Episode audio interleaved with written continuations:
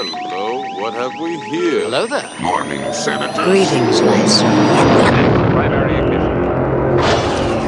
Yippee! This is so wizard. We are the ones who guard the power. We are the middle, the beginning. I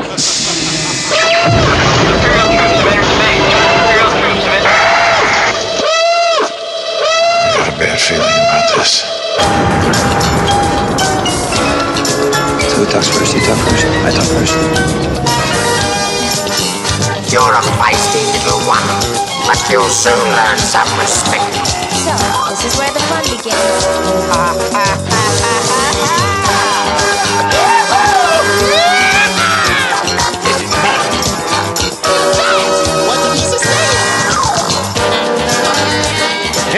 what's happening, boys and girls of the internet world? My name is Christopher Marinan, and you are listening to the Star Wars Friends podcast on the No One Is Listening podcast network. And joining me today are my friends. I'm Josh, and I have spoken. Beautiful. I'm Justin, the Knight of the Old Republic. yes. This is Kyle. And this is Vic. What's up, guys? How you feeling? Good Doing man. Great. Awesome, awesome. Well. So, wow, who got the suka? Anyone eat the suka? Who got the suka? You guys all hopped up on some suka for this episode, or what, man? I don't know, but they prized that thing like it was nothing, man. Oh, that was so Whoa. good. That must be the tastiest Some- treat they ever had, man. Suga. I want some Is that suka. the hairy egg? Is that what we're trade. talking about? Cadbury egg, man. That's a hairy Cadbury the for only sure. hairy egg I've ever seen. Oh, Looked like it rolled under the couch last Easter, and we didn't find it until next it was like Easter. it was like in my room. it was grandma's like Easter. So, eh, I mean, if you can't tell by now, we're talking Mandalorian today.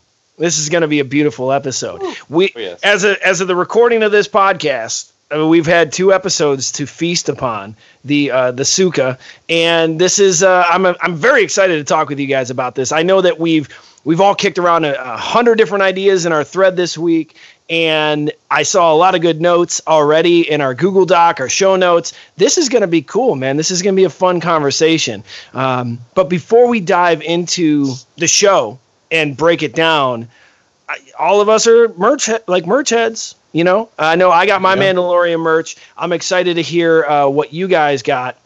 But I will say I'm pleasantly surprised with the amount of Mandalorian merch available today, and even before the show was even launched. Um, so it's it's definitely a well marketed show. It's definitely well marketed as far as TV spots, internet ads, but definitely it's all about the merch. And there is so much good merch.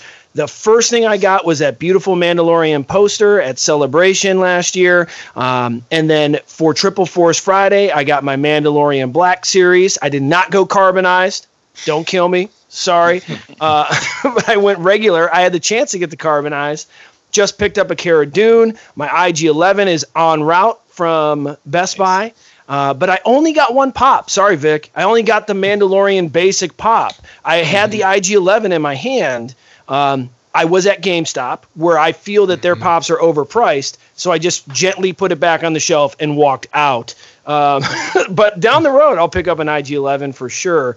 Um, the only thing I'm missing is a beautiful Mandalorian shirt um, because I bought a beautiful uh, fan made pin, a Mandalorian fan pin, uh, and I don't remember the name of the, the seller right now, but if I can remember it by the time you guys uh, talk about what you grabbed merch wise, I'd be more than happy to promote it because it's a gorgeous pin. But what do you guys Nice. have? Who, Well, I started off a celebration with uh, the shirt that Josh has on, the Mandalorian, you know, shirt there from Yeah, uh, baby. exclusive celebration. It was an awesome shirt. And then, of course, we all were in the panel of some kind, whether it was in live or in the live feed. And the beautiful poster they gave us after the panel was over was awesome. Um, and it just had me so hyped for the show. And then, you know, when Force Friday came out, I got the carbonized Mand- Mandalorian Black Series. And I also got the exclusive Funko Shop uh, Mandalorian Funko from their online shop. So that's what I got so far. Nice. Kyle, what'd you get? I've got that Mandalorian print too. I've actually got it framed on my wall. I, I know we all have it, but I'm looking at it right now, and it really is beautiful, especially for a free giveaway just for ro- watching the panel, um, which was we got to see that preview too, which was great. Um, but it's actually you can see it is from the opening scene of the show where he's walking through that blast door into the little cantina bar to pick up his first bounty in the cold open. Um, and you can see that snowy background, and that's exactly what it is. Um, a- and it's it really does look nice. I th- I think I might take mine back to the next celebration and uh, see if I can't get an autograph on it. Actually, Absolutely. Yeah. I I did also get the Mandalorian uh, Black Series figure. Um, I did get the carbonized one from Target. I was there at Open on Triple Force Friday. That was probably one of my best finds. Nice. Oh yeah. Nice. What do you got, Yeah, I- Justin? I picked up the uh, the regular Black Series and the carbonized Mando. I got both of those. I don't have any others yet.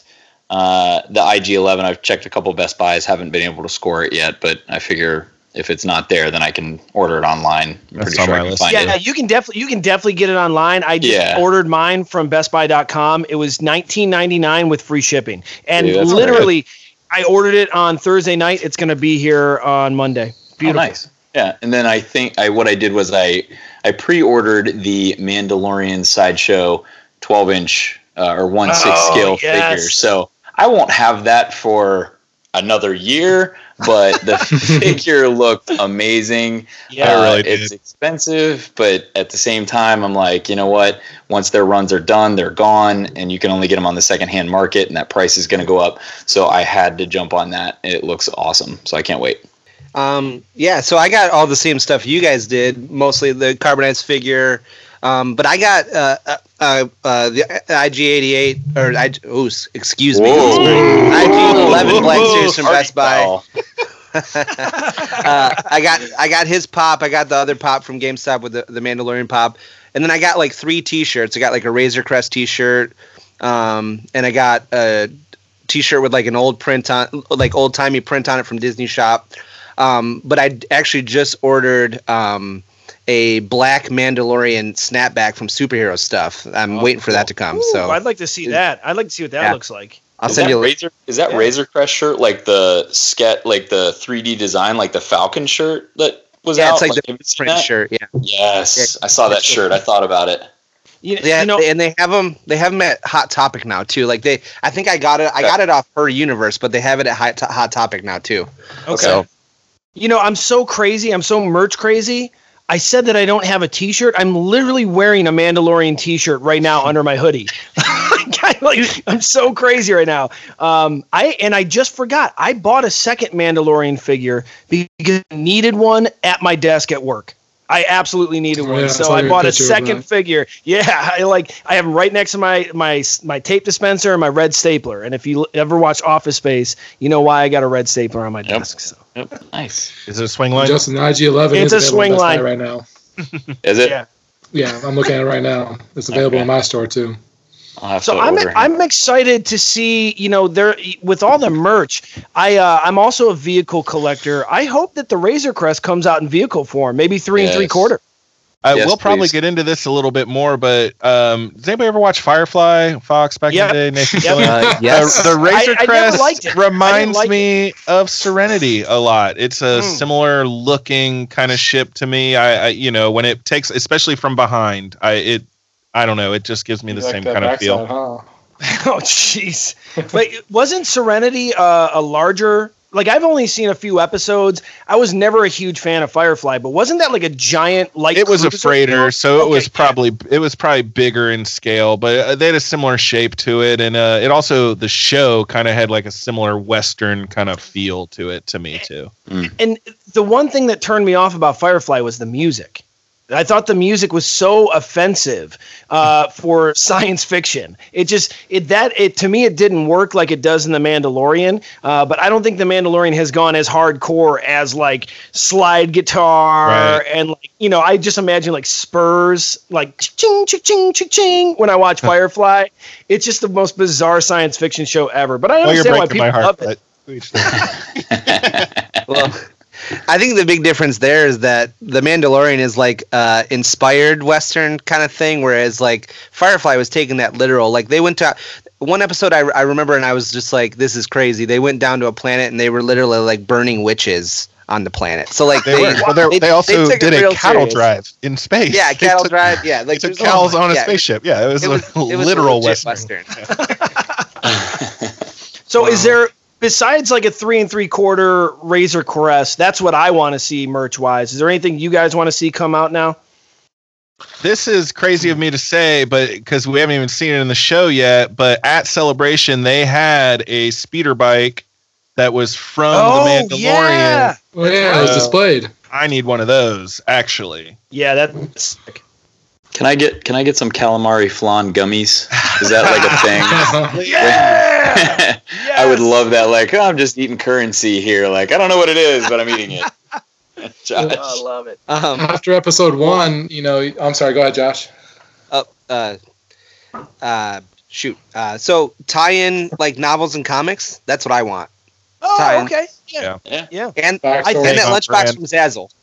Oh, the lunchbox. Well, before we get into lunchbox, I think I'm a huge art of collector. I have all the art of books going back to you know goodness knows when. But I think they're they're holding off on the art of books until the end of the season. So I think Josh, we're going to see a lot of those tie-ins at- once season one's over to hold us over to season two. But that damn Zazzle lunchbox. If you don't know what we're talking about, uh, for Triple Force Friday, StarWars.com did a beautiful featurette on all the amazing products you can get on Triple Force Friday. And one of them was this gorgeous, um, all, you know, I don't even know who the artist was or whatever, but it was a Zazzle exclusive lunchbox. No one could find it. A lot of my friends online, we tried to trace it down. It, it just doesn't exist. And to this day, you know, we're about what a month past Triple Force Friday, still doesn't Oh, yeah. exist. Well, and Zazzle's like one of those websites where it's like, here's the art designs, and then you can get it put on like any piece of merch that we make. And they literally have that art design that we saw in that lunchbox available to get on anything else you can think of, like mugs, shirts, mouse pads, no lunchbox. On a Right. Lunchbox.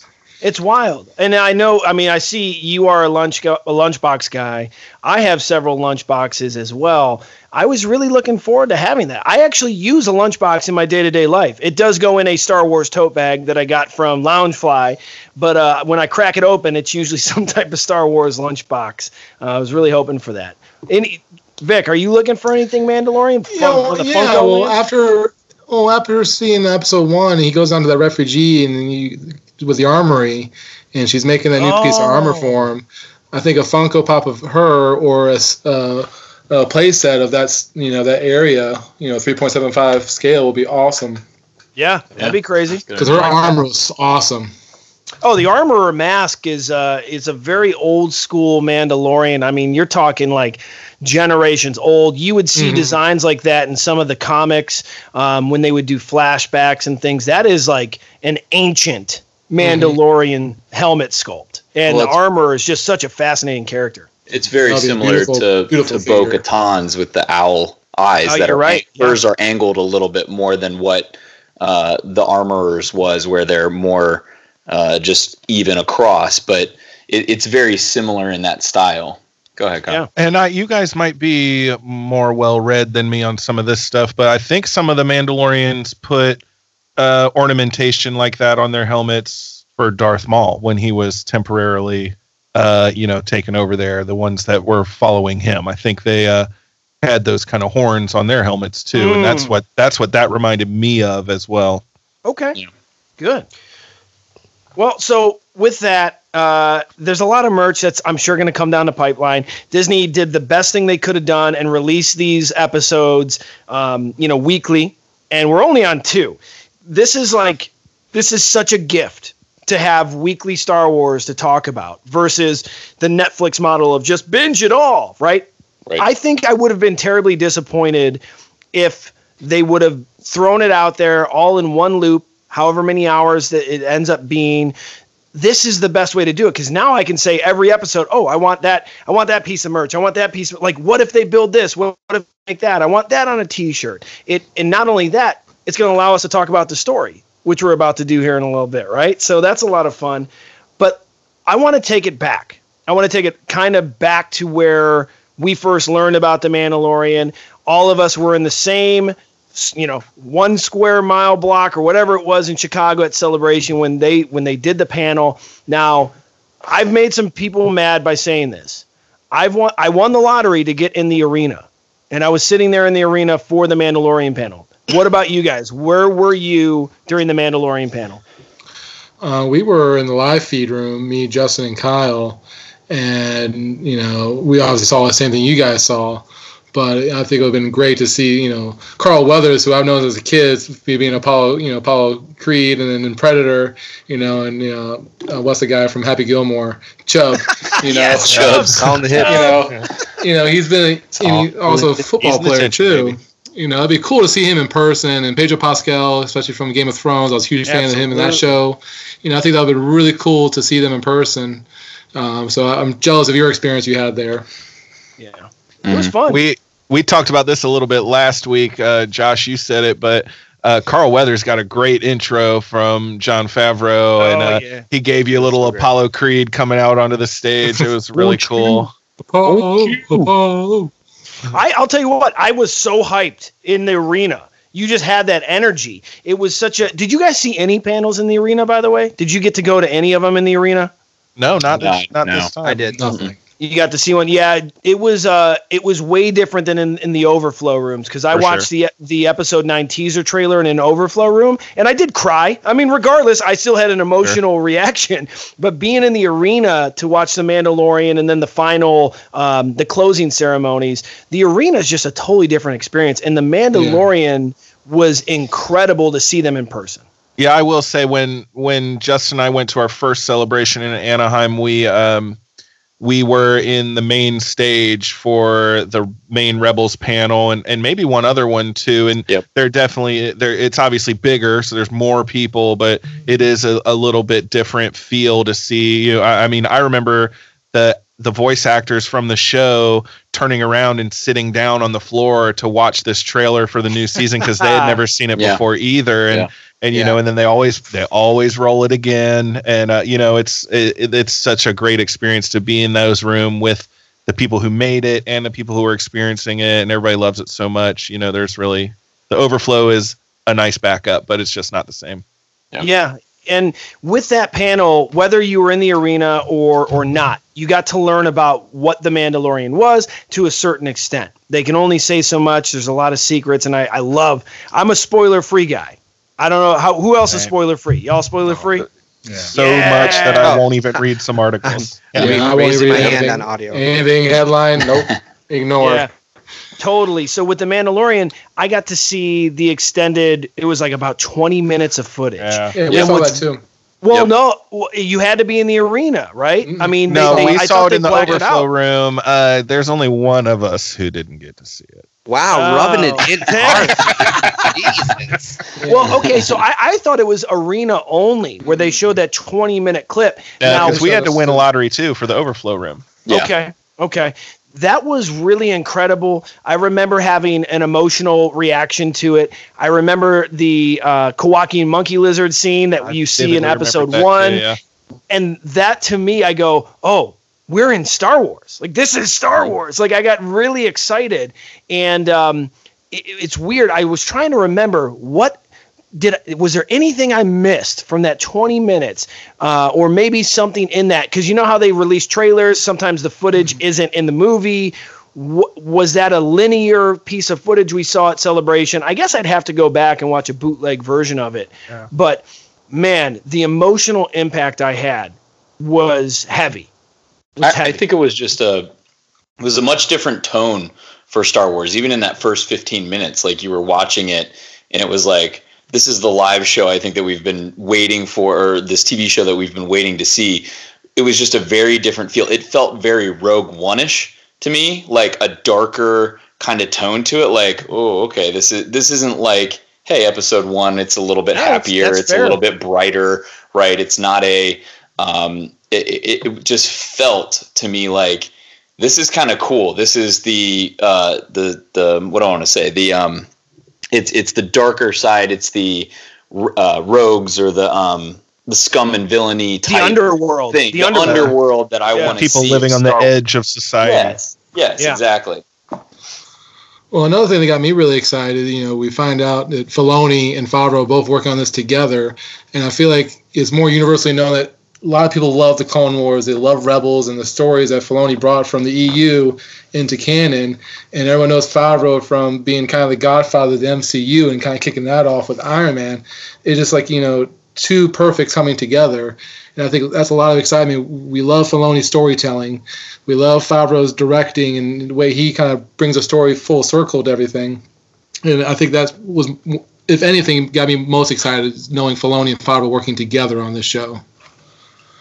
And just just to add on that last thing you said, like wa- watching the panel really got me excited because if you didn't know better, watching Filoni and and Favreau talk about the Star Wars, it was just like it was two of us, like two like ordinary, non-famous nerds talking about how much they love Star Wars, and I was like, Right. okay, yeah, this is in good hands. This is gonna be awesome.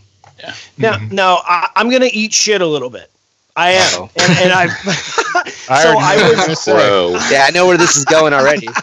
so I, uh, you know, I was very, very anti Jon Favreau being involved with Star Wars. I was. I was not. Uh, I was not a terribly huge fan of Iron Man. I didn't really. I, I respected his legacy in the MCU, but I go, dude. This is the guy from the Chef movie. This is the goofy guy from PCU. What is he gonna do? What is this like? He to me it was like it was a weirder Kevin Smith. Like if Kevin Smith ran the Mandalorian. And uh, listen, I've met Kevin. He's a beautiful guy. Uh, I actually I've worked on a few of his smodcasts back in the day. You're going back a lot of years, but Yeah. it was like uh, it- you know, to me, Jon Favreau, I was like almost like, oh no, this is gonna be awful.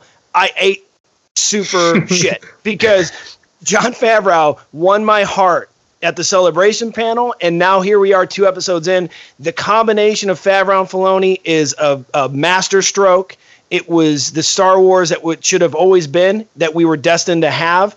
George Lucas's heir apparent, Dave Filoni, matched up with a superior, uh, incredible technical filmmaker, a magical storyteller.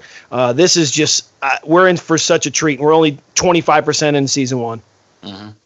So one, Chris, I'm glad you returned from the dark side. and uh, oh man, I forgot my other point.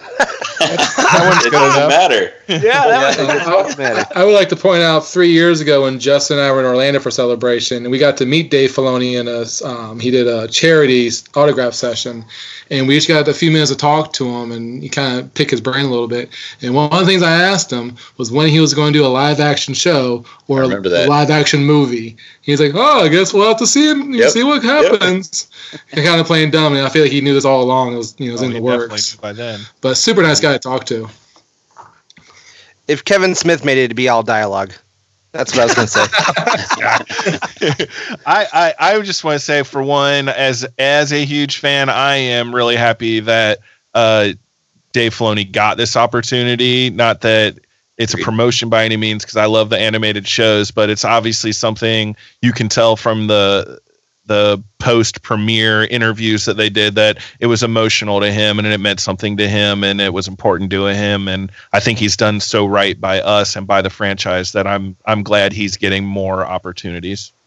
And let's not forget that there's a behind the scenes person that I think makes sure that they are in line with everything they're doing in Pablo Hidalgo and making sure that what you are doing is accurate and you can run with it and you can go with it and expand on it. So Yeah, the story group, the story group has definitely expanded over the years since post Disney. Um, Matt Martin is another person who had a hand in on that. But yeah, it's uh it's the whole culmination of of Mhm. all these pure Star Wars, and that's kind of where where we want to get into now.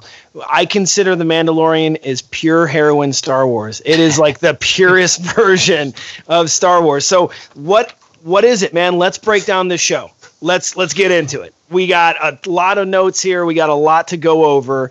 We have approximately one hour of footage so far. Ch- two chapters. Let's let's go that way. We have two chapters, 2 brilliant chapters. So um, this segment, guys, w- let's just go down the the list here. Um, we have our notes in front of us. There's so much to get into. I don't think we're going to be able to cram it into this episode, but let's see where we get with it. Um, I, I hate to I hate to throw this out first, guys, because it's such a big topic, and it's taken the internet over uh, by storm with all the Lots of me- lots of memes. memes. And, oh, whoa, dude! I'm gonna just say, meme. it. Right, you are. baby, friggin' Yoda. Baby Yoda. Come on, how could It's hard because we don't have a species yet. We don't Yeah. have What do we call We this don't even know guy? What, what do we call him? what a magical gift George Lucas gave to Favreau and Filoni, man. Like this is okay, dude. I literally am getting goosebumps now talking about this. Uh, I never thought in a million years. I heard a rumor. Okay, I do talk to a lot of people behind the scenes at Star Wars, and I did hear a rumor at Celebration. It was like a that there was a baby involved.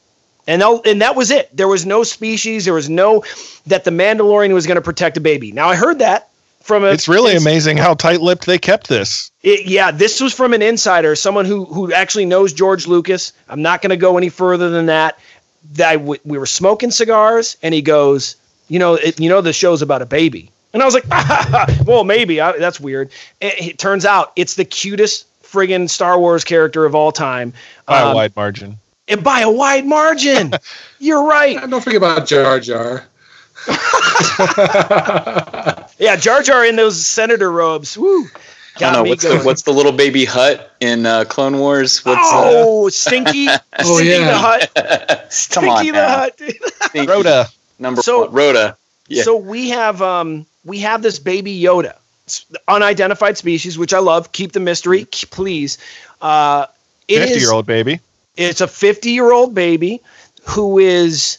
It is absolutely a puppet, which is great. They are keeping the puppet tradition alive.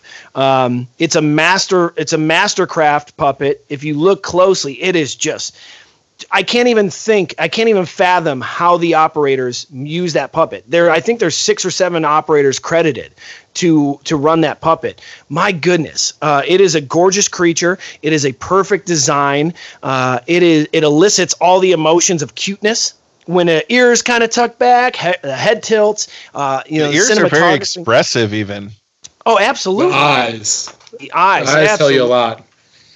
but this creature is just it was such an incredible surprise cliffhanger at the end of episode chapter 1 at the end of chapter 1 and I cannot wait I literally cannot wait to see where this story goes and how this cute little baby Yoda because I don't have a name for it we don't know the name maybe it's Yaddle Yod, uh, Yaddle and Yoda's love child um, but this is you know speaking of that I've had a lot of conversations with people.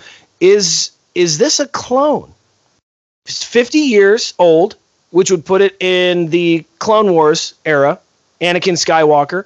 Uh, he would probably be about 50 years old at this time, five years after Return of the Jedi. You have, uh, you know, Yoda, who was approximately 850 years old, 50 years ago.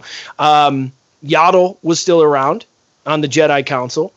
And we don't know much about the species from canon other than it's still considered a force sensitive species. And this will even go in the EU Josh maybe you have some knowledge about this but the the species that Yoda is is generally considered a force sensitive species so I'm glad to see that this carried over into new canon um, as we know that Baby Yoda was attempting to heal the Mandalorian who got injured in a battle, and then Baby Yoda used the Force to prevent a certain death attack from a horned beast in, an, in a pivotal moment in Chapter Two.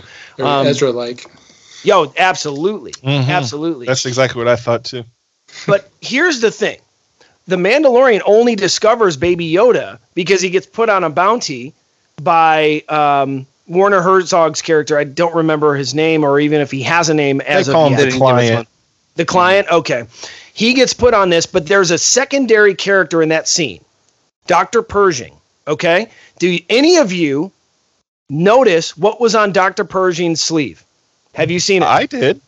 you did. Yeah, Okay. it was uh, similar to what they had on their sleeves on Kamino, right? Absolutely. Why would a doctor want a bounty alive? I mean, you saw how desperate he was to make sure it was alive. Have a Kamino cloning uh, emblem on their jacket. This is a this is an incredible uh, nugget to kind of digest. A 50 year old baby from and the person who wants him the most is a Kamino cloner. I don't know. Is it a clone of Yoda? Did the Jedi clone themselves because they had a premonition that maybe they were going to be wiped out at some point? It's a lot to think about. Um, but could this be Yoda? What do you guys think? My first instinct was that the doctor wanted to uh, study uh, and run tests on that baby and then potentially clone it for Mm. their purposes. Um, you know, and then I, I saw other people speculating across the internet about, you know, whether the baby was a clone itself. And, um, you know, that wasn't my first reaction, but, you know, I think certainly almost anything is on the table, right? Mm-hmm. I think it's interesting too that if you go back and you watch it a second time, when did you realize that the baby Yoda was force sensitive?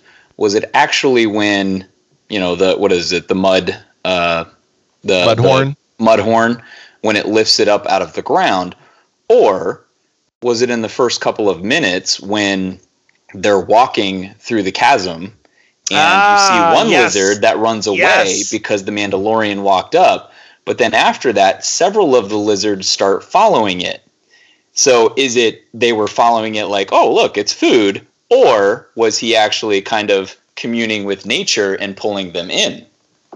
You know, I actually wrote down uh, a, a few notes as I mentioned to you guys, and, and Yes, that's I'm one of all the, right now. Yeah. that's one of the things I did write down is I- that they made a point of showing as the Mandalorian walked up, all those little lizard creatures are scattering, and obviously they scatter from people. Um, but then as the baby Yoda comes up, they are coming back, and I I Mhm. think throughout the show they're showing how connected that baby Yoda is, you know, and it's a I don't want to go off on a tangent here, but the force is about your connection to it. It's not training or age or whatever. He's a baby, but he's just connected to the things around him. You know what I mean? Yep. And I think they're making that very apparent.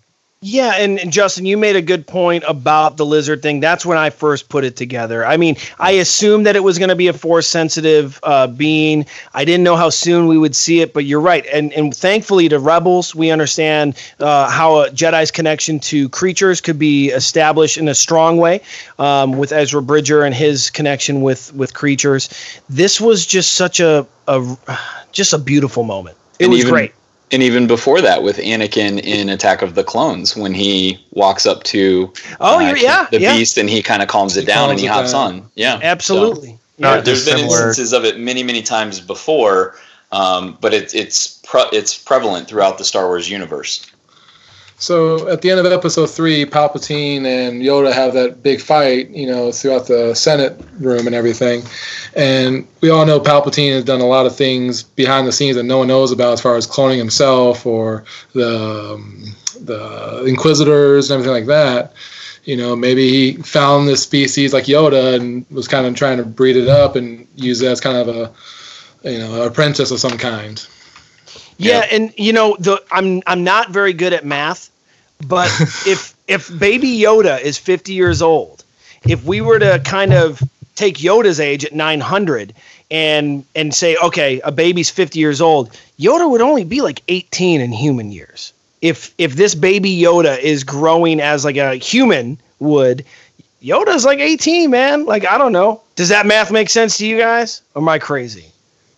That's a lot of math. I'm You may be slightly crazy too. Yeah. That, that's entirely possible. Well, I'm thinking dog years. I'm thinking dog years. So, um, speaking of math, Justin, you have a great point. Uh, Yeah, so- that you picked out from here. Uh, so with math, right? One of the things that I absolutely loved was when you when the Mandalorian gets there and he takes his first bounty in episode one, and he says, "Well, those are Imperial credits," and he's like, you know, Carl Weathers goes, "Ah, "I can pay you in calamari flan," and he throws out these disc chips that look like gelatinous gummies that when he puts them on the table you hear this squish sound. And there's you know mandalorian puts his hand on it and then he slides it towards him and you see this little slimy trail of of goo of Oh yeah. calamari flan. And i'm going this is awesome because you actually get to see um, something other than you know paper money or uh, gold like bars right? Uh, whatever imperial credits and bars um, or chips from uh, like the Solo movie, right? Mm, yeah. You get to see something different that's representative of an alien species or an alien culture and what they use for uh, monetary units. I just I'm like, whoa, okay, I'm in a whole other universe right now. This is amazing. I love that. So, yeah. Josh. I, I thought the larger like implication of that too was that like the empire is is like floundering or gone Mm-hmm. and now you have Mon Calamari who's like one of the you know leading member states of the new republic and Right. like that carries more weight because they're in power now so I thought I thought that was cool Yeah. too Yeah. So it's interesting to think because I, I don't I can't think of another time that we've ever seen calamari flan anywhere. And you mentioned the the solo movie. I wonder if there's any calamari flan on the sabacc table. Um, that would be fascinating to go back and look. Um, but yeah, man, dude, listen, that squish sound is like it's an oddly pleasing, weird sound. Yeah. I don't. It was Yeah. just fun. And it- it's just fun. you you can tell later he uses that flan to to pay for um his pauldron Yeah. it, with the armor and it makes the same sound when she Oh, that's takes right, it that's right because right. he gives he gives the you know the ingot for her to melt down that's the raw material but he also pays her you know Yeah. i thought that was Absolutely. funny. Yeah. Yep. Oh yeah, I loved it. That was So- my number one. Kyle, what's your number one, man? Uh, mine is like a little bit more broad than that. I I really loved that whole scene where he went down um, to get his pauldron made from the armor. I I think that was like kind of a Mandalorian refugee camp. It seemed like to me that he walked down into. Um, it, it looked to me like one of the Mandalorians in the background was almost standing guard, uh, which I don't know if that's because uh, they feel scared and like they need to guard themselves, or if that's just where um, you know part of how Mandalorians are. But I thought that whole scene with him walking in and he gets a new piece to his armor and he's completing himself. He's completing his armor, and we're learning that apparently uh, that's not all made of that. Uh, what's the the Beskar? Beskar. Uh, yeah. It's not all made from the Beskar. And it looks to me, and maybe you guys have thoughts on this too, that after he got that pauldron made for his shoulder, I, I looked more closely and I felt like only his helmet and that pauldron were actually made of the Beskar. And, and maybe the rest of his armor is still incomplete. And that's probably something we're going to be looking at throughout the series. I think it's that's like a fun that's a fun thing to me. It's like a challenge. It's not a challenge almost, but like it's almost Zelda esque, where you have to go Rite on these passage. quests, Yeah. and you you you get enough Beskar to build your uniform. So I think by the end of season one, we'll see him in a full uh, Beskar uniform, which would be incredible. And Gotta I'm, sell. Gotta sell those figures. you know, I'm True. I'm definitely not an expert here, but it's like it's a metaphor for him too. You know, he mentions that he's an orphan.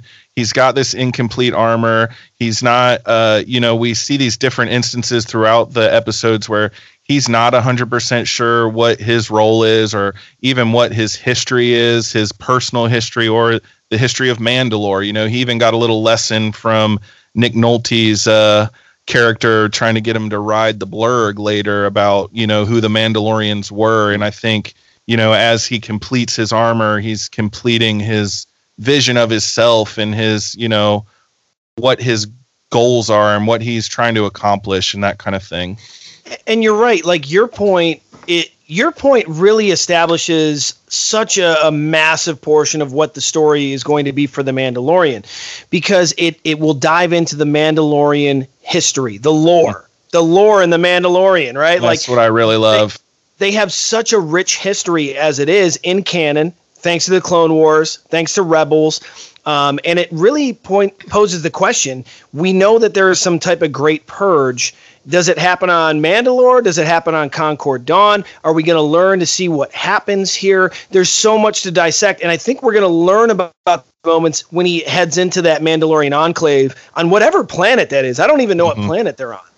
Well, and I I read I can't remember if it was on Twitter or I, or an article somewhere, but someone was saying how they thought when they mentioned the purge that it was the Jedi purge, Order 66, and that was not the impression I got. I thought the Mandalorians were talking about something uh, more specific to actual Mandalore. I thought the the Empire would see uh, Mandalore. Bo Katan is taking charge, and they are not wanting to be part of the Empire. They don't want to, you know, kind of bend the knee, so to speak, and and they were seen as a threat, and they got taken out, right? Yeah, let's not forget Palpatine hated any any type of uh, military might that would give his empire a problem.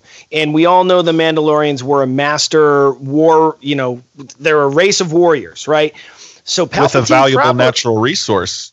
Absolutely. Mm-hmm. So why wouldn't why wouldn't he take them out? It would make perfect I- sense to me. that's that's what I was thinking when I Well, you first keep seeing the flashbacks, between the two episodes of him when he was a child, and you see his parents, and they're obviously hiding from some kind of battle, or possibly that purge that we're talking about right now. You know, I'm, I'm looking forward to see how they open this whole can of worms, and we get that history of Mandalore, which we've been wanting forever. I thought that was Yeah. shot so beautifully too, with her hammering the pauldron with in synchronized with the flashbacks, and the flashbacks to me were total Rogue One vibes. It had that kind of like desaturated uh, wartime feel to it, and then the people running around with the explosions, just like when uh, Jyn and Cassian are first uh, arrive on Jedha, and there's Mhm. all that big firefight, you know, and then obviously when they drop him and hide him, that's almost the exact same image as when Jyn Erso gets hidden, you know, at the Mhm. beginning of Rogue One.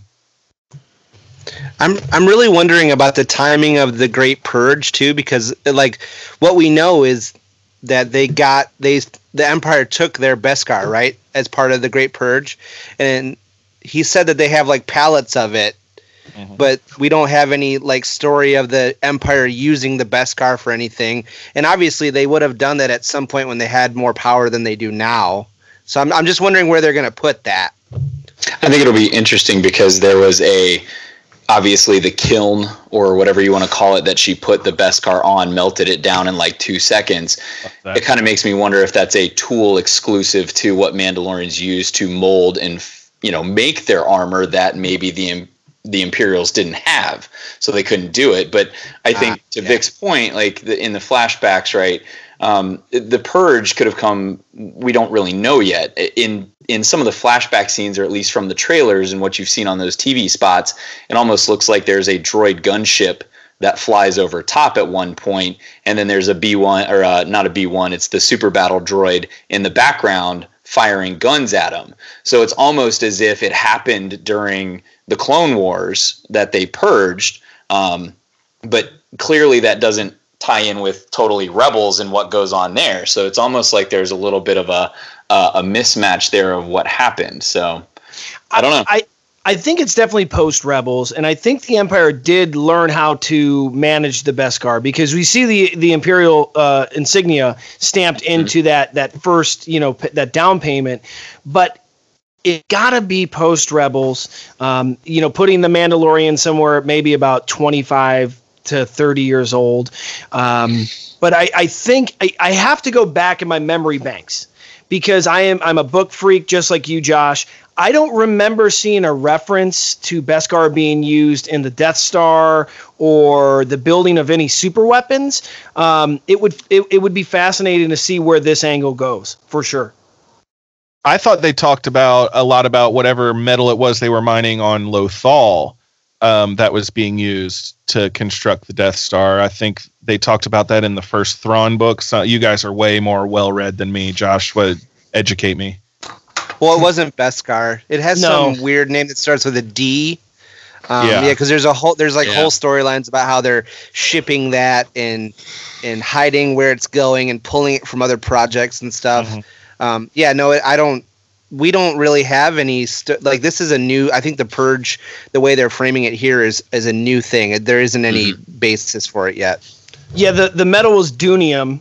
Uh, was Oh, that's, yeah. that's Yep, yeah, that's it. So it, it wasn't Beskar, but it's crazy to. I'm really like racking my brain right now on a- any type of reference to Beskar at all. So this is it. It, it will be really awesome to see where this goes. I think. I think Kyle, that whole scene that you that you picked as as your point, like Oh, I loved it. I could talk for another 30 minutes if you'd like.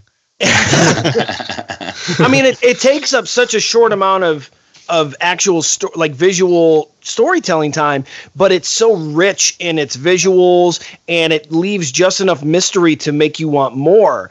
And I think it's going to be like a save point in a video game where he's going to keep coming back Mhm. to it. And you know, um, a couple things, and I.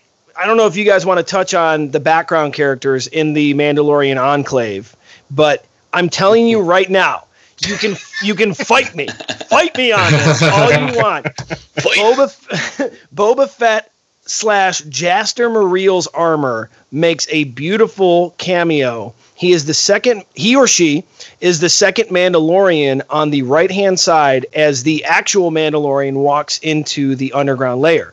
Now, if you're unfamiliar with Jaster Mereel, he was a journeyman protector, um, was alive before Jango Fett got into prominence. So it's a it's an older Mandalorian. I don't know if this is canon. This is from Expanded Universe, so I don't know if Yeah, they're it's bringing not canon things right in now. beautiful. But this whole paint scheme on that Mandalorian is very similar to the Kenner Boba Fett paint styling. Um, so very pronounced red, very pronounced yellow. But what got me first watching, I'm telling you, the first watching is when that particular Mandalorian makes a little slight turn and has a head turn. It is almost identical to the same turn, the same visual turn that he gives, uh, Boba Fett gives in Return of the Jedi. Match it up, watch it, yell at me, tell me I'm an idiot, but I'm telling you, it that it may or may not be Boba Fett. I don't think it is. I don't think it is because as we learn from the aftermath books, his armor does find its way out of the Sarlacc pit. Mm-hmm. Um, Boba Fett is neither alive nor dead in canon, uh, but it would be Schrodinger's absolutely Mandalorian. it would be it would be fascinating to see some type of homages to former Mandalorians or expanded universe Mandalorians. Um, it would be nice to give a shout out to Bo Katan, Satine, like everybody, right? Like, let's Mhm. try to get a nod. And I've been yelled at for this. No, well, you can't do this. This is new storytelling. I don't know, man. Like, I've been a fan for 30 plus years. Give me something. Yeah, I think it'll be interesting to see if they delve into the clans or anything like that that were involved with the Mandalorians, Clan Ren, or any of of those. Right, like I, I think that's a big part of the Mandalorian lore, and uh, because there's, I mean, obviously those factions warred with each other over time. So I think it'll be interesting to see how, if any of those conflicts from those family fights eons ago come back in the new ones. I actually have something written down about that when when she uh, when he takes that Beskar ingot to her and gets it melted down, she says uh, it's good that it's back with the tribe. Uh, and you know she's referencing I, I think Mandalorians as a whole. Uh, all of them, which Yes. is different than Mhm. how it's been in the past. Because it's like you said, there's the clans and the houses, and they're often at odds. They're always warring, and um, I'm wondering if, much like how I said it looked like there was somebody standing guard at the front, um, you know, after the purge, they're scattered, their numbers are down, or have they kind of come together over, uh, you know, necessity, fear, uh, whatever, impending danger, whatever it is? It seems to me like uh, there's not a lot of them, um, and and they've kind of pulled together to one group, one tribe, and not their houses and Right. clans as much. Yep. Oh yeah. And Chris, to go off your point with uh, the Mandalorian in the background, who supposedly looks like Boba Fett, which I agree. I don't think it's Boba Fett at all either. But you know, it could be an Easter egg to what you know the Kenner figure was, because they could also use the the armor from the animated Boba Fett as well, that came out this past summer on the Funko version. Um, you know, there's lots of different Easter eggs I feel they could put in and go on Kyle's point with Boba Fett. If they're going to do it, it's going to be right in your face. And you know, Mm. I think it'd be really cool if we do get Boba Fett. You know, to see a final definition of what happened to him. You know, I'm I'm looking forward to that. Whether it's like a history of why he's dead or his armor comes out. You know, who has it? I think it's a whole can of worms they can go into with this whole show they have. Yeah, and, and I think with the Boba Fett thing, my bold prediction was that the Mandalorian was going to end up meeting Boba Fett at the end of episode one or chapter one, or at some point in season, and, and learn some of his history or learn something from Boba Fett to pass along. I'm so much happier it didn't go that route. I don't know what I want to see from Boba Fett at this point. I don't. I don't think the Mandalorian is Boba Fett, which uh, uh, there was an article that came out this last week that was Oh yeah, he's totally Boba Fett on a reputable website, and I'm like, dude, stop! It's not. Bo- No. I don't want it to be Boba Fett. As a diehard Boba Fett fan, I don't want it to be Boba Fett. But the one thing I do want, and this is the last thing I want to touch on with your point, Kyle, when they were, when the armorer was, you know, talking about the clan or the, the tribe, right? And Justin, you brought up the different clans and that is such a huge part of Mandalorian history. And mm-hmm. but she brings up you haven't what did she say? It's something like you don't have a signet yet, or you haven't She figured out your says- signet. Hasn't been revealed. She says, "Has your signet been revealed?" And he says, "Not yet." So I wonder, I wonder if that is. I, I don't know how that happens. I don't know enough about Yeah, what they're I going wrote to down do. a lot of questions. but Who reveals it? When does it happen? Too How do many you get it questions. Yeah. what- so my my hope is that it is the journeyman protector signet, which is a, a signet that Boba Fett wears on his armor. It's not exclusive to Boba Fett. It is the the circle with almost like the the the leaf The that laurel goes feather. through. Yeah, like the leaf. Exactly. That would be a nice homage um, to Boba Fett without going like hardcore into it. But I, I definitely am fascinated to see where that angle goes to. There was so much given in that scene.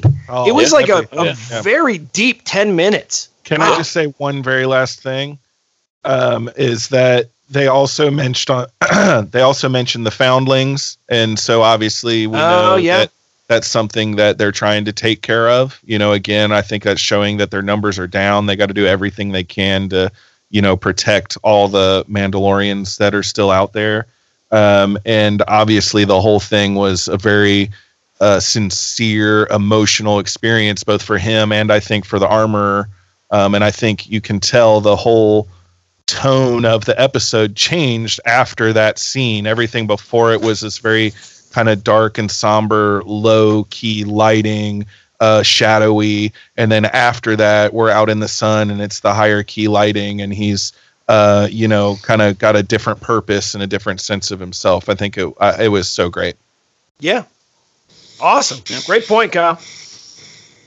So Vic, what do you got? Well, the end of the first episode was probably my favorite thing so far in the whole two episodes was the battle scene with all the you know the pirates or scoundrels that you know that he's fighting with IG um, eleven there.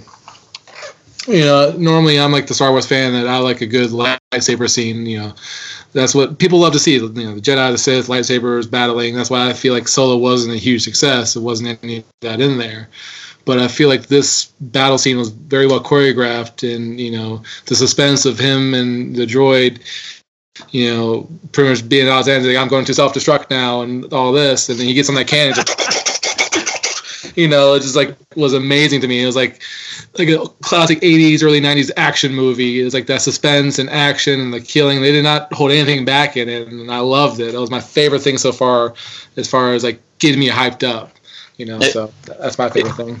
It was very much gunfight at the OK Corral. Like Hundred percent, Yes. one hundred percent. it was Tombstone. It was I'll two figure dudes rolling up. backstory. All right, we're seriously outnumbered. Let's do this. And he, you know, he's like, "Oh, I will initiate self-destruct." It's like, "Oh, dude, chill out. We got this. We got this. You're- We can handle it." And he's like, "Just relax. Do not self-destruct. Right, do not self-destruct." Yeah, Yep. that so IG Eleven is like one of my new favorite characters for sure. That that whole ending scene, like, dude, his voice was fantastic. It was it was so cold. It was very mechanical. It was perfect. Had that little New Zealand like twang to it. Um, that was just odd enough for the Star Wars universe. But you're dude, Vic, this is like, dude, you read my mind because that end scene is just so great, and the banter between the Mandalorian and IG Eleven. I want more, but it's okay if we don't get more because what we were given was so incredible. That self destruct sequence is like Han Solo yelling at C three PO. It is like gold, Never tell me the comedy odds. gold. right? Oh, it's fantastic. well, we still don't know who hired him either. Oh, Ooh, true, yeah. true. You Good know? point. We don't know who sent him there. That's a good point. I, I love the uh, all this like the swivel shooting, like just Yeah. how how smooth the everything turret. was. He was going everywhere, and I I really think Uh oh, I think we Then we lost. lost Josh a little bit. Oh, bit. we lost But Josh. that that IG uh, that IG Eleven was so articulated, and his his eyes or eyes, you know, were spinning and his his arms were spinning and he was Taika so was quickly doing a uh, Jermaine Clement uh, impersonation of back. that voice too. We Josh, I didn't know I lost you there left. for a second, bud. Yeah, Okay. yeah. So, um, you know, my thing is with the IG assassin droid. We've seen them in Clone Wars.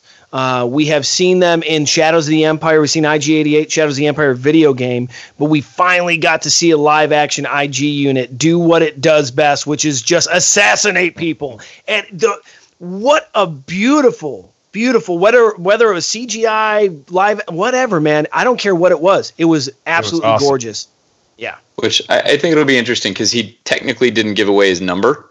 We assume that is IG11, right? Because it's Taika, That's true. right? That is we true. assume That it's. IG11, Yep. but there's numerous that were made. We actually saw two of them in uh, an episode of Clone Wars Mm. um, that were fighting uh, Ahsoka and uh, I can't remember who else was in there, but there were two of them in Clone Wars.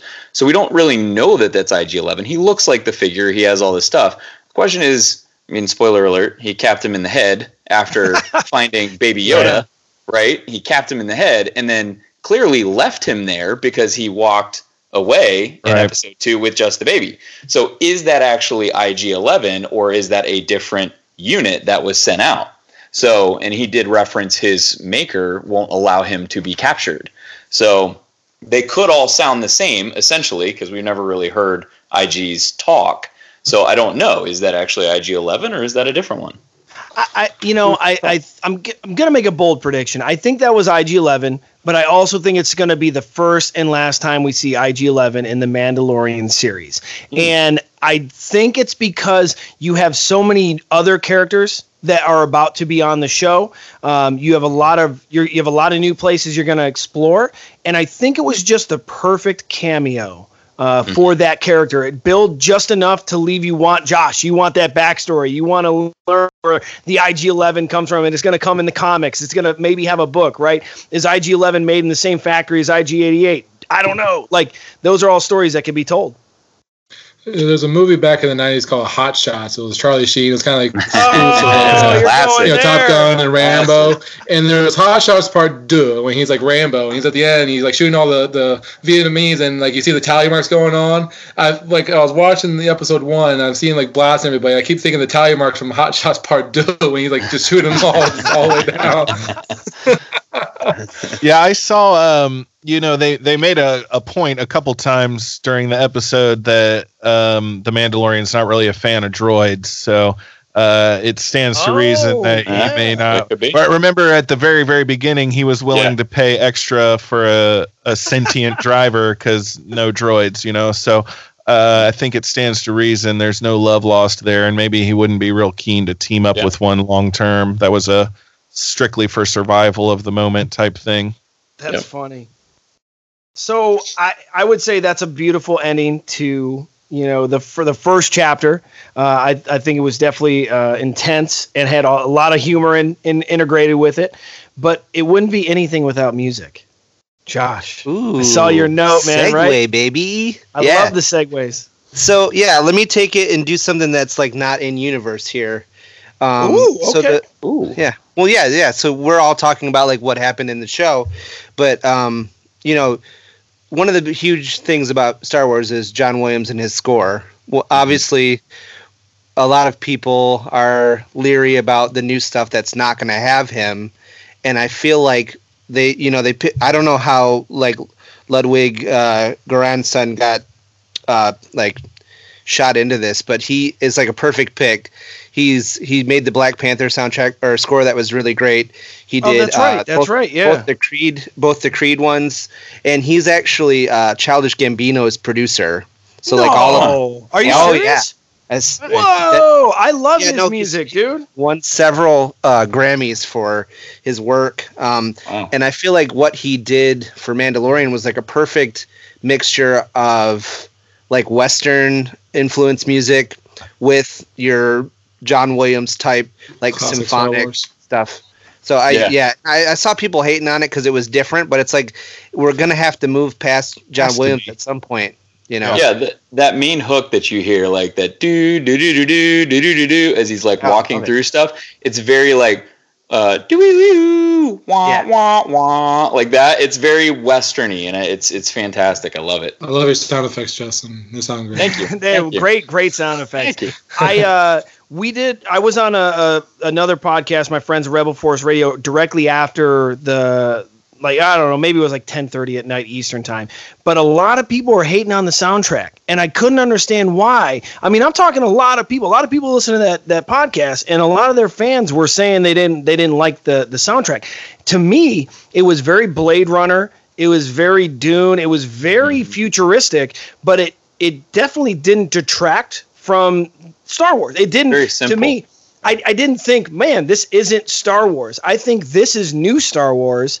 And if we are going to go in a John Williams less direction, um, without the master, the most incredible conductor of all time, IMO, uh, this this Ludwig, my dude, if he's with Gambino, I'm in the same camp. Let's roll, dude. I'm into it. Let's go. Well, and there's no there's no nothing wrong with this show kind of standing on its own legs a little bit, right? It's not uh it's not a movie, it's not a saga film. It's uh to me music is a huge part of Star Wars, but as long as the music adds to the material, adds to the story the way it's supposed to, then uh that's good to me. You know, it doesn't have to sound exactly the same as the saga films because it's not the same. It's its own thing. Yep. Like I feel like that's part of the beauty of the Mandalorian. I'm going for you, Kyle. It has nothing to do with the Skywalker saga. It has nothing to do with the prequels, what's going on right now. It is its own story, we have no idea where this is going to go. Which I think is the beauty of this. The prequels, we knew where it was all going to head to. We just knew it. The new episodes, episode seven, eight, nine. Yes, it's new, but it's still Skywalker, it's still Vader, it's still Palpatine. You know, I like the beauty of this Mandalorian. You don't know where it's going to go.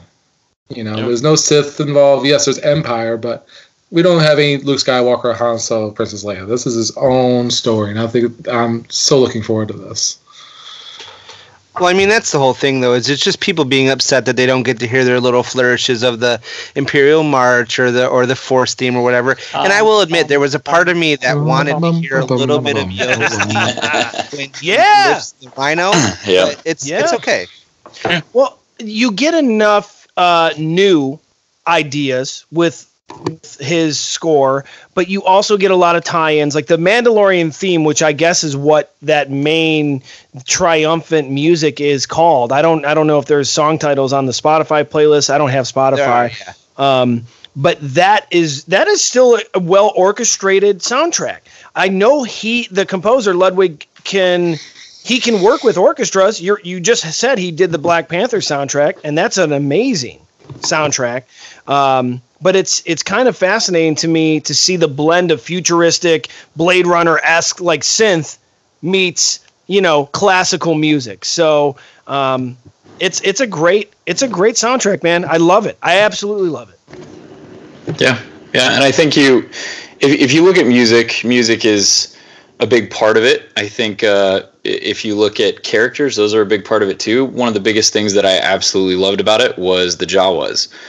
Uh, you don't get a lot of Jawas in the first uh, movies that you see them. You know, they're just ooh dee dee. They're just running around like, oh, who are these little guys? I think you actually see some characteristics of them uh, in in the second episode of this and the child episode, and it, they have personalities, right? Like they, um, you know, they interact with each other. They clearly have a leadership structure um, in place. Like they have one person that's like negotiating, right? They don't destroy things; they steal things. Um, You take it apart. It, it was cool because, and, and then when you see them going, all right, well, you don't want to trade for this, you don't want to trade for this, you don't want to trade for this. All right, well, we do have one thing we really, really want, and it's Suga, right? Like and they're so excited. And I was telling Kyle before before we got on here, I said I think my favorite part of that is they're you know they're all packed in the sand crawler, right? And the Mandalorian's just sitting there and he's hunched over because it's like so small, and they hit a bump and he hits his head. But there's that one Jawa standing right there, and he just kind of he looks over at him with those eyes, and he goes Suga, and he's like laughing. He's like. Man, I'm stoked for whatever Suga is. Let's go get some. And then he's the Mandalorian's just like, I don't even know what this is. Like, all right, let's do it. Let's do it.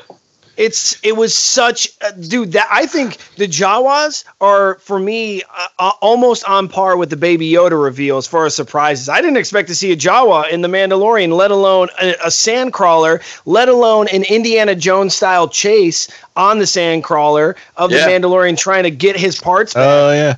it was like high action sandcrawler. I thought the sandcrawler could only go like three miles per hour, and here it is. That thing was cruising.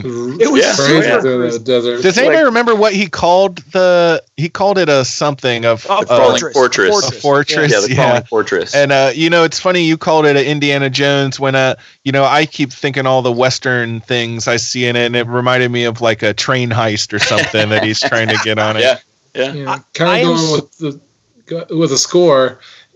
You know, it's not so much about the music, but how about the new opening credits they have with like the Star Wars theme, like logo coming through with all the different Yeah. elements. Yeah. How about So the Star cool. Wars being next to each other instead of stacked? Whoa. Exactly. That was the. I actually didn't even notice the figures at first. I noticed the font. Mhm. I'm a, I mean, that was like Yeah. very striking to me. And if you can see, they actually ex, uh, um, accentuated the points because a little it's bit not more. Star Wars; it's a Star Wars story. yeah. Oh, yeah. Oh yeah, it's a But I- definitely. it, You know, like Rogue One, they didn't stack it. No, Solo, they didn't stack it. But That's I, true. thor- I thoroughly enjoyed the comedic uh, intro of the Jawas, especially when they're sitting there Oh. getting popped off at distance with a giant. That's that's my next favorite Oh, part. your When you gun. sniper them down, Just starts wherever those bowls are made with, the sniper rounds, Disintegration rounds. yes, yes, we finally saw disintegrations. I think Yes. it's like a Call of Duty is popping people off, and the sniper, you know, was awesome. But it, Yeah, it's it's fantastic. so great to see the line from Empire Strikes Back come full circle, no disintegrations, and Yep. now we get to see the Mandalorian disintegrate. Yeah. Oh, dude, Yeah. incredible! and So they're not that pissed out either. For Was the for- pulse thing the same thing that they shot R two with in uh, in the first movie? Mhm. Yeah, they- Yeah. The, yeah, the little Yeah. static guns. Yeah, yeah. it's the it's the same it's the same sound effect. It's it's brilliant, but I'm so happy we got to actually see more than just a few little small cutscenes of Jawas. We got to see the like we got to see a little bit more personality. We get to see the humor behind them and the quirkiness. Um, you know, when I read when I read Jawas in the expanded novels and everything, I always think they're dirty little weird like rat creatures almost with no personalities, right? Like they vermin exactly. But now we can tell that they're actually pretty funny and weird. yeah. And he's like pulling down the mic. He's like, "Hey, drive over." He's on the side. Pull over to the mountain and ram him into it. And he's like, it starts scooting over, right? And he like ducks up real quick. So they they do have uh, a, an intelligence about them that I don't think most people uh, assume, right? After seeing them in the first, you know, couple movies, you're just like, oh, these things are dumb. They just steal parts. about no, they're they all like crowd him pretty and good. surround him with all the guns? He's like, eh, I like the odds of yeah, this. yeah. And I, I love that he's killed several of them and like ruined their Oh, ship yeah. and they're still shit talking the guy. They're like, oh, you're like you're like dumb like a Wookiee or whatever. Like and it's like he's Dumb as a them. Right, right. Like, Oh yeah. Well, there's a there's another creature in in chapter one that Kyle you called out. The the blurrgs. Those are the, big. Uh, they they reminded me kind of like a bipedal dewbacks a little bit. Yes. They uh, but he gets kind of trounced by one right when he lands on. Do we have a name for that planet? I don't. No, I don't, I don't see think any we names do. for any of those planets, man. If you No. guys can find them, let me know. But he uh, he arrives there with the and then the Ugnaught saves him. I don't know that I remember his name either. Did we get a name for that character? They're really Uh, isn't it like Yuli or something? Kuiil. Oh yeah, yeah, yeah, yeah, yeah. Okay, there we go. So he saves him from the blurrgs, and then uh, you know he has to use one of those to ride to um, the mercenary camp to acquire the asset. And one of my favorite things we've seen so far is the whole scene with him trying to uh, tame the blurrg. I think we kind of it, it it had some Star Wars humor with him getting kicked off and getting frustrated, and um, you know I loved that kind of that calm, almost Yoda-like mentor figure that we were getting from the Ugnaught, and uh, you know he he really helped him figure that out, and I think part of that was that great little speech he gave him um, about how uh, your ancestors rode the great mythosaur. Yeah, yeah. Surely you can ride this young foal, you know, and it's a all part of him, you know, figuring out what it means to be a Mandalorian and getting touch with in touch with his roots and all that. And I, I just love those story beats. He has spoken. You're you're spot on, man. Um, to me, that was the most western part of the entire two chapters. To me, that was like you're breaking a bronco or whatever, That's you know, exactly like right. that to me is total western. And it was I don't know, what do you guys feel about the the windmill touch in the in Kuiil's camp as they were going up to tame the blurrg? You see a windmill in the background. Is that like too earthy? Is that too real world earthy or That was Don Quixote, right? Yeah, Ah, kinda, well, yeah. Right kinda. to fight the windmills. yeah, yeah. I don't know. I think it's I think it's fair because I mean you have moisture farmers, right? He has to have something. He is to a moisture his farmer, yeah. Farm clear out there, so clearly wind uh, is prevalent there. So and in there is a giant storm, right? When he's fixing his armor, there is Yeah. a giant, or when he goes and and fights uh, the Mudhorn, right? There's a giant mud puddle there. So there's clearly rain and wind and uh, other elements there that he probably draws from. So I was okay with the windmill. And we don't see a lot of civilization around either. He's obviously got to kind of produce for himself, take care of Yeah. himself. I think it's kind of showing how he's keeping to himself. He's off the beaten path. He's kind of out there doing his own thing. So, how do you guys feel? Speaking of the blurrg, and which is a comical character, just visually. Um, on the flip side, you have Nick Nolte's character. Well, at least the character he voices, Kuiil. That is, I don't hope I'm saying this right. I can't wait to actually hear how that name's pronounced. Um, do you know that's played by a, a female? It's a female actor inside the suit, but that is just such a great character design. But Yeah. to me, and you guys, I know you guys know what I'm talking about with this. uh, The Ugnaughts in the animated series, they don't speak basic. Not They- like that. No. Hell no. Uh, no, and they certainly don't seem as clever as he does either. If I'm No. not speaking out, out of turn there, you know, not to disparage anybody, but He's They're- clearly been educated or learned something or had some kind of past history that has allowed him to He develop learned that. from all his and journeymen who went searching for Baby Yoda. Yeah. Oh, yeah. That is the the I have spoken thing is incredible. Um, but yeah, the whole blurrg scene, man, that was it was a nice touch of comic relief with a satisfying ending. Yeah, and not to go. This is the last thing I got about the the blurrg taming scene. Um, and not to go super deep into Force lore or whatever, but you know, a main theme of Star Wars is that you know if you're uh, in touch with nature and you're kind to the things around you, you know, with Qui Gon and the uh, and Jar Jar and you know the Ewoks and Ezra Bridger over and over and over again. You know, that's you're kind of going with the will of the Force, and good things happen that way. And you can tell when he is calm and he's talking to that blurrg and he's making a connection to it. That's when he's actually able to ride it. You know, and that's Are you saying he's a force wielder? I'm not at all saying. I'm saying That is that a very the will of the force there. is going to you know is going to play out and when you go with it good things happen that's just a common theme throughout the star wars universe and i i really liked to see that Yep. Yep. Agreed. Just, I, I had one small thing to say about the blurrg too. I, I love the the first scene with the blurrg is like a shot for shot remake of when Luke is looking at the Sand People and then they attack through the viewfinder and then they attack him. It's the Oh, same thing. Yeah, He's yeah. looking through the viewfinder, he sees them down there, and then all of a sudden there they are.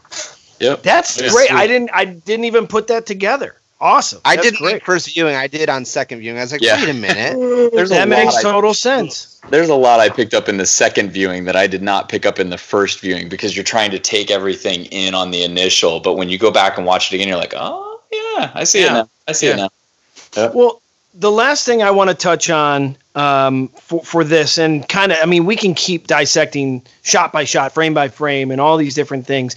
For me, what was what was satisfying, the most satisfying for me as a super weird nerdy Star Wars fan, are the the homages to the holiday special.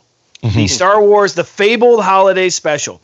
Now, of course, you're you're everyone should have caught the Life Day reference that was given to us by the bluegill uh, Star Trek esque alien uh, who was played by Horatio Sanz of Saturday Night Live fame.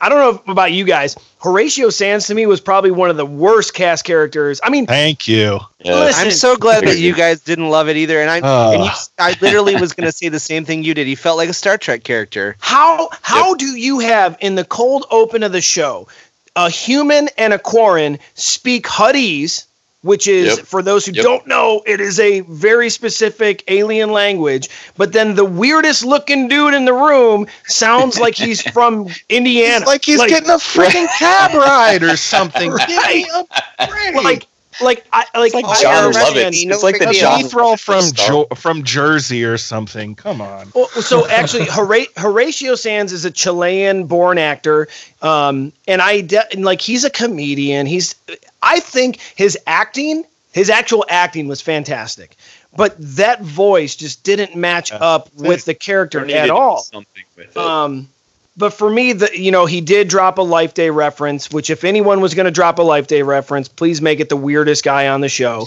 Um, so that was cool. But the other one that stood out to me, um, you know, if if I haven't said it already, the holiday special Boba Fett. That iteration is my favorite designed Boba Fett. The color scheme, the rifle, which I'm so happy the Mandalorian has now, but the whole thing. So when you first meet Boba Fett in the Star Wars universe, like the whole like the whole shebang, he's a cartoon character. And what he does is there's a creature, there's a weird like monstrous dinosaur type creature that almost attacks Luke Skywalker, right? The, the Boba Fett in the holiday special takes that rifle and just whaps whaps the, the dinosaur with it and stuns him much like the Mandalorian does with that ice serpent, where the serpent is connected to the Razor Crest. He gets out the rifle, like uh, whatever, hits him with his his ion pulse or whatever that is. But it was so reminiscent to me of the holiday special, and I hope that Favreau and Filoni put that in there as a touchstone or an Easter egg for fans of the holiday special like myself. It was great. I have a huge confession to make.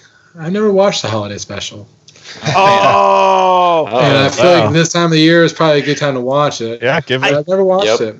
I am not an Check advocate for um, recreational drugs, but uh, marijuana is legal in some states. If you're free to partake in some green, uh, it might be a totally different Never experience. tried Might be, green.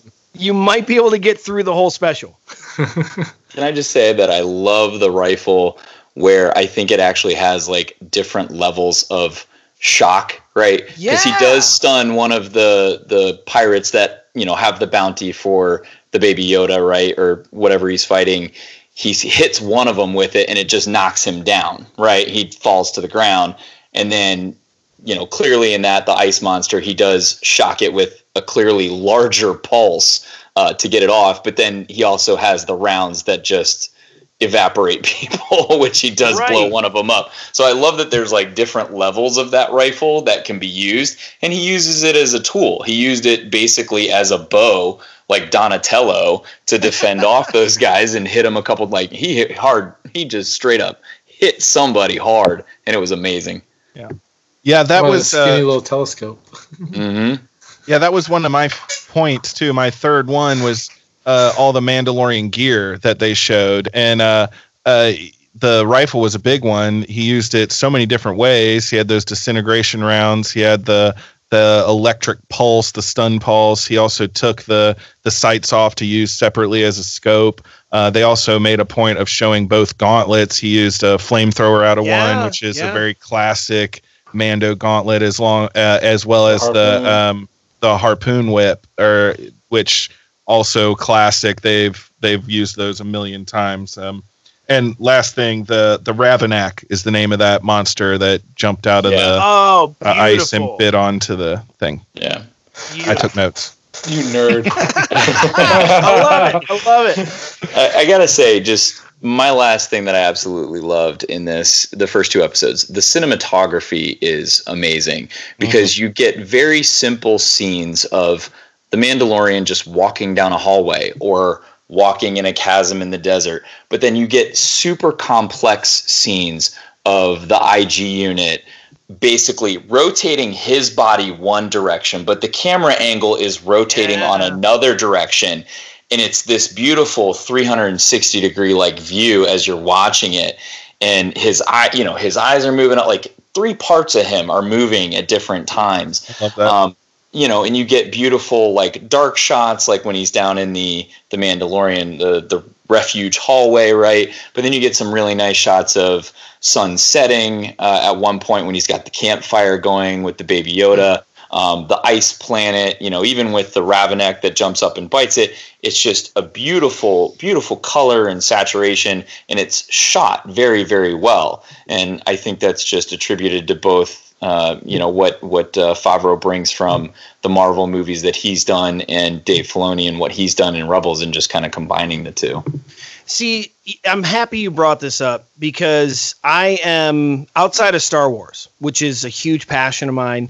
I am a, a cinema freak, not a movie freak. That's why you know people learn I do, I've not watched Deadpool, and I don't I don't go to the popcorn flicks. I, I watch art house films. I watch cinema films. I actually my my degree. I, I have a bachelor's of fine arts in television, and a lot of what we did was cinematography. So when I watch a film, I also watch for the cinematography. And you're right, Justin. It is I, I sit there stunned with a lot of the visuals and what they're doing for television, which is what George Lucas wanted to do all along with 1313. He couldn't get it off the way he wanted it to, or, you know, he wanted to do this underworld show. The technology wasn't there. You know that these environments don't exist and they're partial reality, you know, uh, CGI environment, but it looks. They look real. Absolutely marvelous. You're right. Mm-hmm. The cinematography, that sunset on the Baby Yoda is an image that is just pure Star Wars. I mean, you, it's, you, it's so stunning, and there's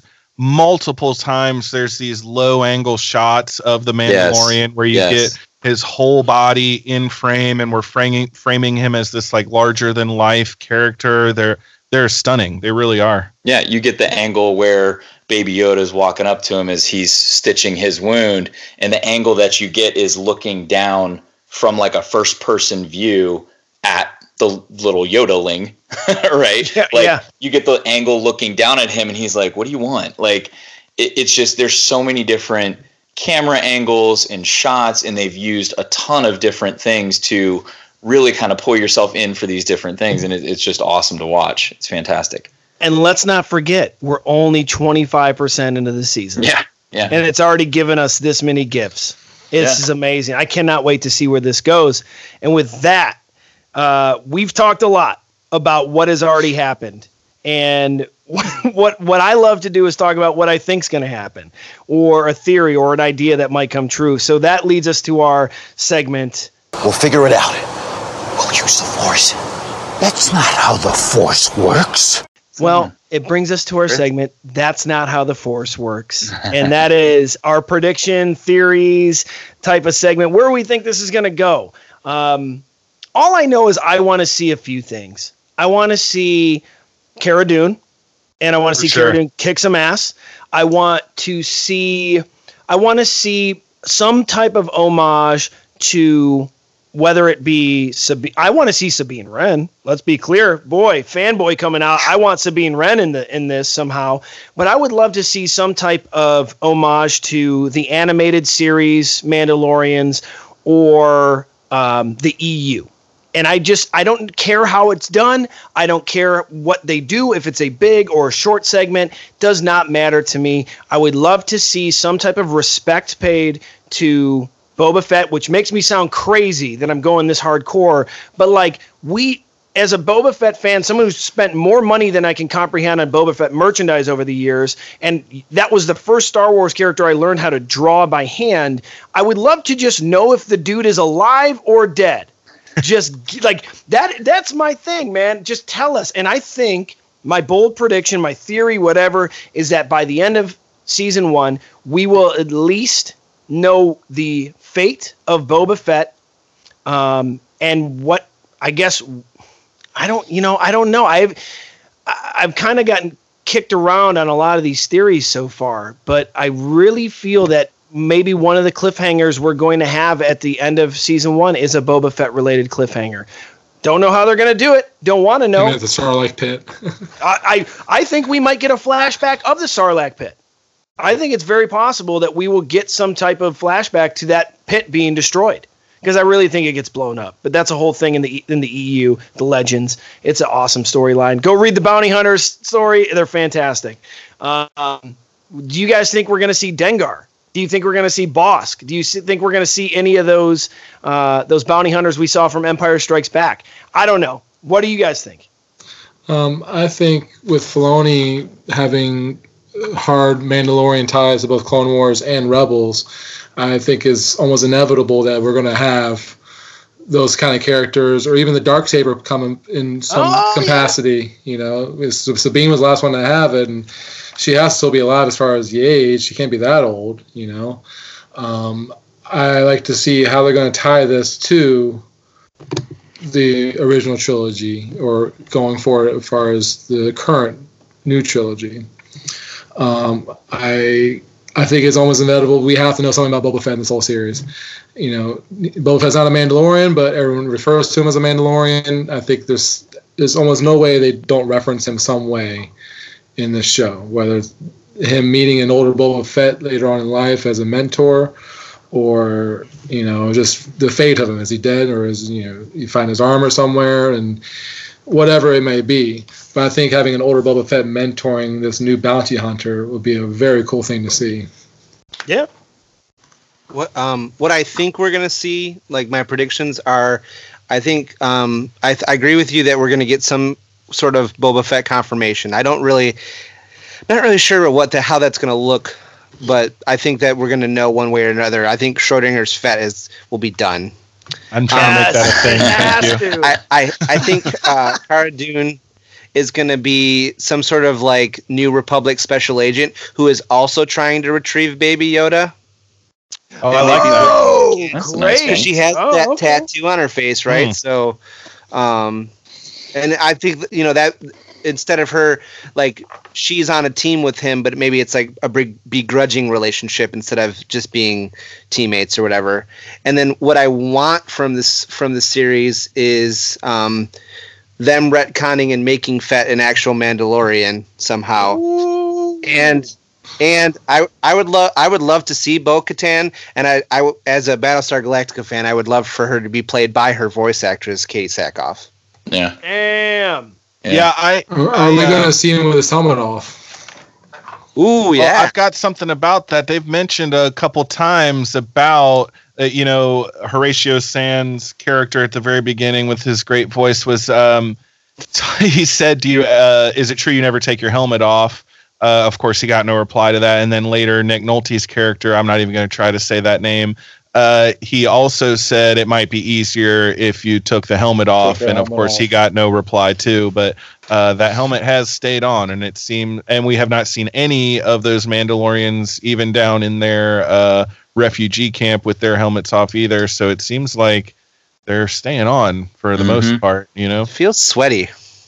So, Probably pretty So- smelly. Josh, you you mentioned Katee Sackhoff. Did you guys get on All Twitter time. today? No. Go What- take a look at her most recent tweet.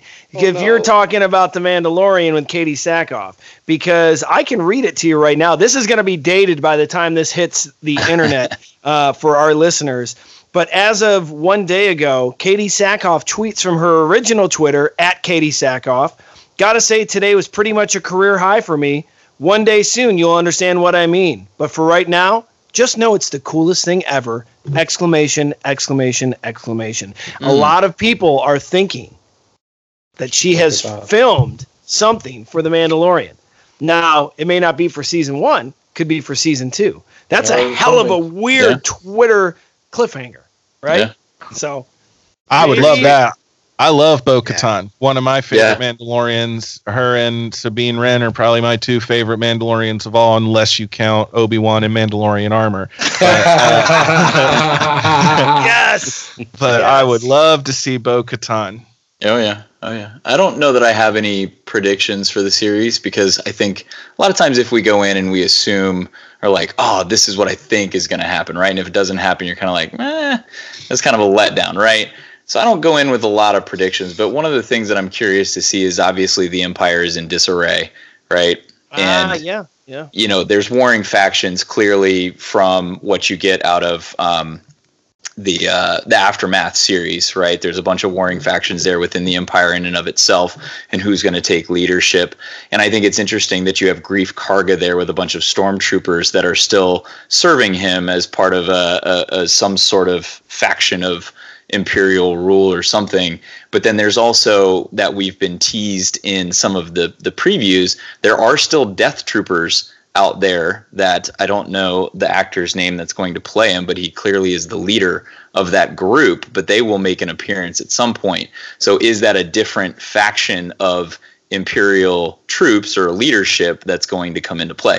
That's really what I want to see is how is the empire handling this and what's the fall of this? So that actor is Dominic Pace, who Mm. somehow follows me on Twitter. Uh, I don't, I never, I'd never heard of the dude before. Um, but it, you know, you brought up the aftermath series, Yeah. and I here's the thing, guys. Like, I read a lot. I read a lot of books right now. Currently, I am reading five books. And I just bought uh, like 12 different comics. I'm reading all these different things. That's all I do. That's my hobby is I read. And the aftermath books, I've never left a bad review on a book ever until mm-hmm. I read the first Aftermath book. And it was the most brutal review I could have ever left. It was on Amazon. It had a ton of people that found it useful, whatever. But I was so mad about how poorly written that book was. But once again, I'm going to eat a little bit more shit because as I read on book two, book three, Empire's End, it actually turned out to be an incredible series. I spoke too soon. I judged Chuck Wendig too soon. That whole Empire's End book and what happens to the Empire post Return of the Jedi is absolutely fascinating. I, you know, you Operation Cinder is the em- the Emperor's plan to send the Empire, the good Empire, the the best, the elite troops out in the unknown regions, which is why he got Thrawn and why Thrawn was involved in the Empire. That's a whole another episode we can dive into down the road. But um, Operation Cinder, I feel five years after Return of the Jedi, the Empire. I mean, based on the aftermath novels, at least, the Empire should just be like, I don't know, like thirty people, because Empire's End, the aftermath book, they were all like basically dead or in the unknown regions. I don't know what this Empire version is in Mandalorian. Well, they had several. Um, I mean, you do get a lot of new characters out of the Aftermath series. You get Snap Wexley. You get um, some other Sloane. characters, Rae Sloane. Um, you get some other characters out of that series that Bones. Mr. Oh, Bones. Mr. Bones, I- yeah. If you don't read it, right, there's some characters that you get in in all of the new uh, movies that you you you know they're just cold introduced to you. But if you read the books, you get them through the books. And I'm actually doing uh, is it Resistance Reborn right now, um, which is bringing spoiler alert. Uh, bringing Wedge back in, and this is how at the end of the aftermath series, you see how Wedge and Norra, who's Snap Yes. Wexley's mother, kind of meet up and um, it become a couple, right? And now in Resistance Reborn, you're getting how they get back into the fold. So, and we already know from spoilers that you know Wedge is returning to uh, the series, so he will be in uh, Rise of Skywalker in some capacity. But it was very interesting to see uh, or to hear and read how things have shaped in the Empire and what happened. But the uh, the the the warring factions, I think they said there was like twelve, maybe twelve superstar destroyers left, or they only had created 12 and most of those were destroyed so there was only a handful left. So everything you see is just the standard imperial star destroyers afterwards. It, it's just you do get some really good nuggets out of those books. I, I agree with you. I was not on board with the first one. The second one i thought was really slow the third one you get the full battle of jakku and Oh, and i enjoyed that like that part was great so uh, for me it, it it added some new things but overall i was eh, okay you can skip over it Yeah. Well, my my predictions often get called kind of safe, but like it, it seems to me like the uh the client what's what's uh is it Greef Greef Car- Karga? Greef Karga is the, Yeah. uh, the he's Played the by guild Werner he's the Herzog. guild.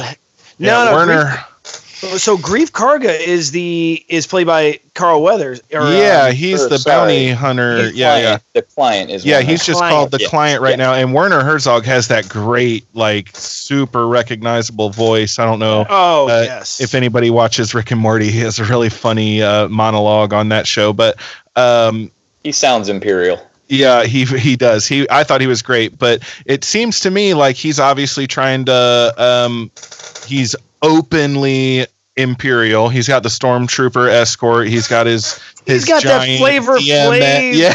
Yeah, like you know. yeah, right. That DMC beat. Imperial chain, you know. So he's he's got his doctor assistant who's like some kind of weird little mousy scared dude. Uh, but he's obviously trying to hold on to his power, and it seems to me somebody mentioned we don't. I think Justin, we don't know who sent those other um, uh, bounty hunters or assassins, I Is it guess to him is it somebody else who sent I, those my immediate thought hunters? was it was him because Yeah. when the doctor came in, the doctor wanted the baby alive, the asset alive, Yep. and uh, Werner Herzog clearly did not. You know, he wanted that thing taken out, and I think he sees it as a threat. He sees uh, Force users probably as a threat to his power or whatever.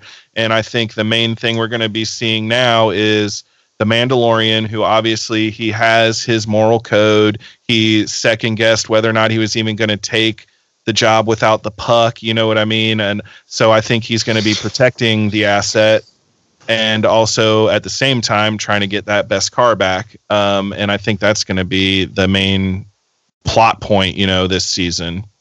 Yeah, I think you hit on it, man. The client is of the age who he lived through Order 66. Mm-hmm. And he was probably some type of elite uh, leader of some kind that was privy to something. Yeah, privy to Order 66 and what the Jedi meant to the galaxy. And he probably doesn't want, you're right, probably doesn't want anything to do with this baby Yoda. Um, and yeah, that's going to be really awesome going forward. Man, guys, I'm, I'm ready. I'm ready for this. So we only got, I don't know, what, five more days, six more days till the next one. Mhm. Too many. Um, lot to think about. So uh, it's been fun chopping it up about all this stuff, guys. This is great. Yeah. So It's been good. um, Yeah. with that, let's um let's let's start running this thing out, man. Let's let's uh let's give out our Twitter handle. Our brand well, someone on the group has a brand new Twitter Oh, yeah. handle, so we're I very do. excited about that. That. Um, so you can hit us up at SW Friend Show on Twitter. Uh, we do have a website, StarWarsFriends.com. Uh, I'm probably going to put up an email mailing list on there in the next couple days. Um, but you can hit me up at No One Is Chris. What about you guys? I am at KB underscore legend on Twitter or Instagram or probably whatever else. Josh, You can you can hit me Oh, up yeah. at Dick M Pike on Twitter. And, Josh, you go uh. I'm Josh, and I am Battle of Taanab on Instagram and Twitter. Probably heard about my little maneuver at the Battle of Taanab. Me, a general? and I'm Justin. I'm the noob. You can hit me up at I am the Bendu. Yes! He just got that. That is such Brand a great spanking Twitter new, hot off the press. So, hey, it's been fun, y'all. Uh, if you want to hit us up, tell us about your predictions for The Mandalorian, what you think you're going to see coming up on the rest of this season. What, with six more chapters, right? Hope that last chapter is three Yep. hours long. That would be a nice Christmas present. So, Or four or five, whatever. yeah, yeah, Yeah. the more you can give us. All right, y'all. Uh, we'll catch you next time. May the force be with you.